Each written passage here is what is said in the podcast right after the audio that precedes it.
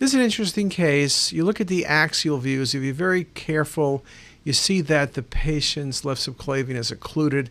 It's obviously much easier to appreciate that on the patient's coronal views, and this is coronal with a little bit of MIP.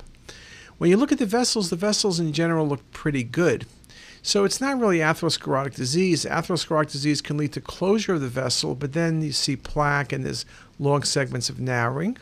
Takayasu is just see wall thickening. This isn't wall thickening, and giant cell arteritis usually doesn't involve this region, but if it did, you'd see wall thickening.